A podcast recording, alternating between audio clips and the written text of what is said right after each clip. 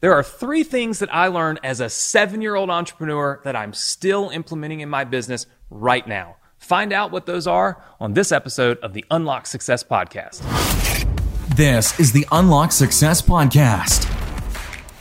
We're helping entrepreneurs around the world dive deep into the keys you need to shatter excuses, believe in yourself, and help you achieve your highest goals.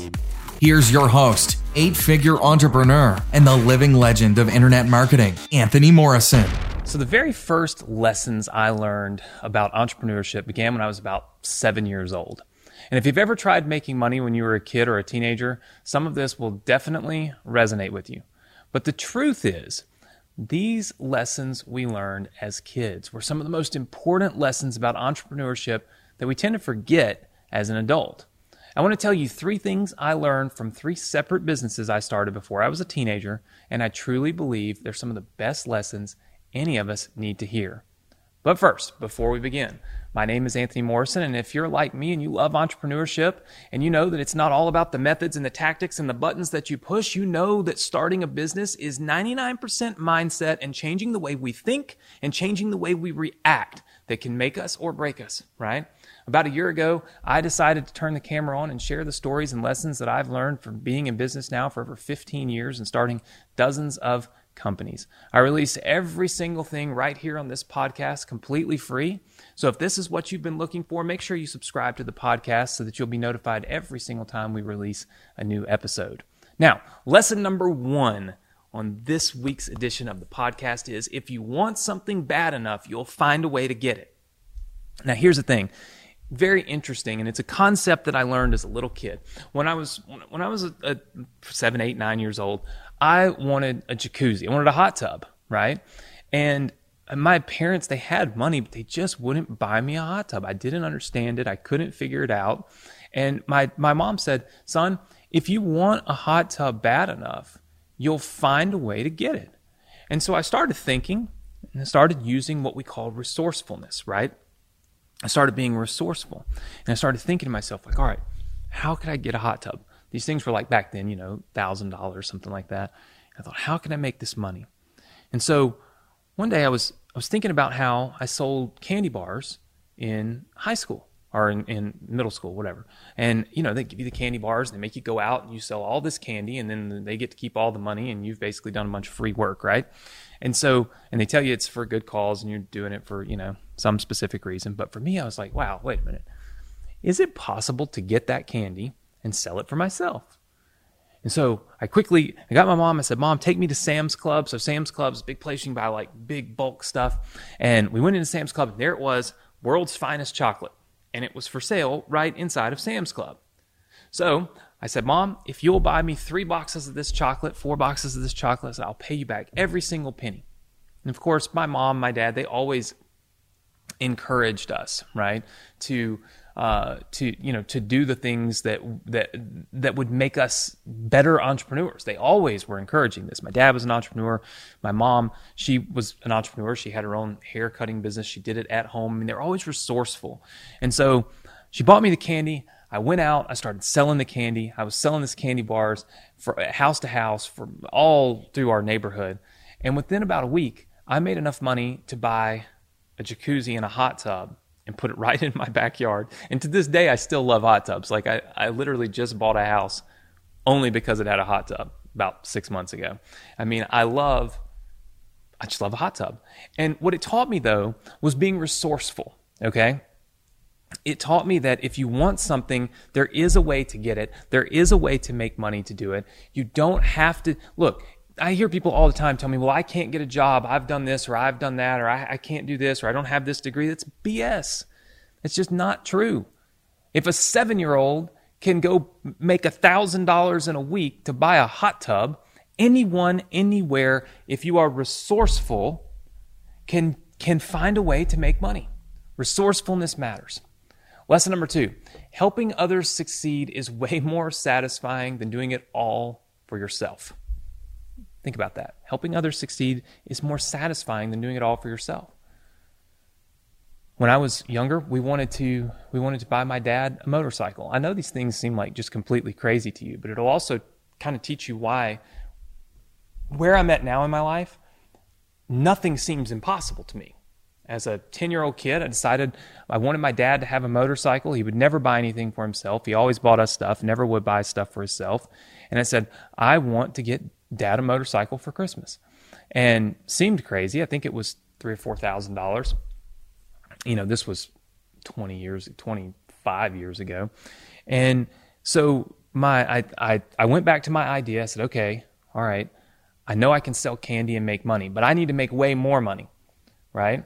So I got my brother and sister involved. And the very first time I had employees, they were just non-paid employees. so they were uh, they were motivated by bigger brother saying you need to do this. But I got my brother and sister involved. And so this time we went to Sam's Club. We bought all this candy, but we bought way more candy, right? We bought enough for my sister, my brother, me, and we spread out, right? One of us hit one neighborhood, the other hit another neighborhood, the other hit another neighborhood, and we just canvassed our whole area selling chocolate. And we were able, the three of us, to sell enough chocolate to be able to buy our dad a motorcycle for Christmas when we weren't even 13 years old. And what this taught me was it's not just that it's that it's satisfying for me to feel like, oh wow, I was able to create a lot of success. But it's also satisfying when you're helping other people learn how to do that as well right? So when you're being resourceful and you're building your business and you're you're looking to grow, bring other people in with you, right? It's it's satisfying. It's and it, let me tell you something. It allows you to scale. It's one of the first times in in my life that I learned that hey, I can make a lot of money on my own. I can make a whole lot more money with a team, right? That's a lesson that I learned at a very very young age. You can't do it all on your own. You've got to be willing to have good people surrounding you that are willing to work together with you to make your business grow, to make your vision grow, right? Beyond something really small and into something really big. And the third lesson is that your passion can be your business. When I was a young kid, I loved baseball cards. I just loved buying and selling baseball cards all the time. And for me, I used to sit around with my box of cards with all the cards in the cases, you know, and I would look them up. They had a thing called the Beckett magazine. I would look them up, see how much they were worth. And every month, when the, when the magazine came out, I would look them all up. But these are hundreds of cards, by the way. And on the side of the box is a cardboard box, you know. And on the side of the box, I'd write like January, you know, 1994. And I would write the value of my box, you know, $1,200. And then February, you know, $1,217. And then March, you know, $1,004. And I was always looking at the value of these cards, not just the excitement over, oh, I have this card. It was all about the value of them, right? And I began to realize, like, man, I love baseball cards, but there's an opportunity here to make more money with this. There's an opportunity here to make money, to fuel my hobby, buy more cards, and also have money as a teenager. And so I started selling baseball cards at card shows. I'd get a booth I'd set it up. I'd put all my cards out. If you've ever been to a baseball card uh, or, or sports card convention, you'll notice they have they always have a little dice game where you have all the prizes along and you roll the dice and you can you know you get whatever prize you get and it's two bucks to roll the dice. I had one of those. I mean, I had it all right.